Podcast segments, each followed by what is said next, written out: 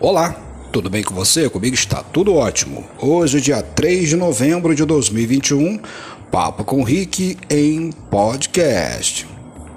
Na China, a população daquele país já começa a se preparar para uma nova onda em pandemia e o governo pede para os chineses estocarem alimentos em todos os níveis, em grãos, enlatados, etc, etc, pois virá tempos difíceis e piores na China.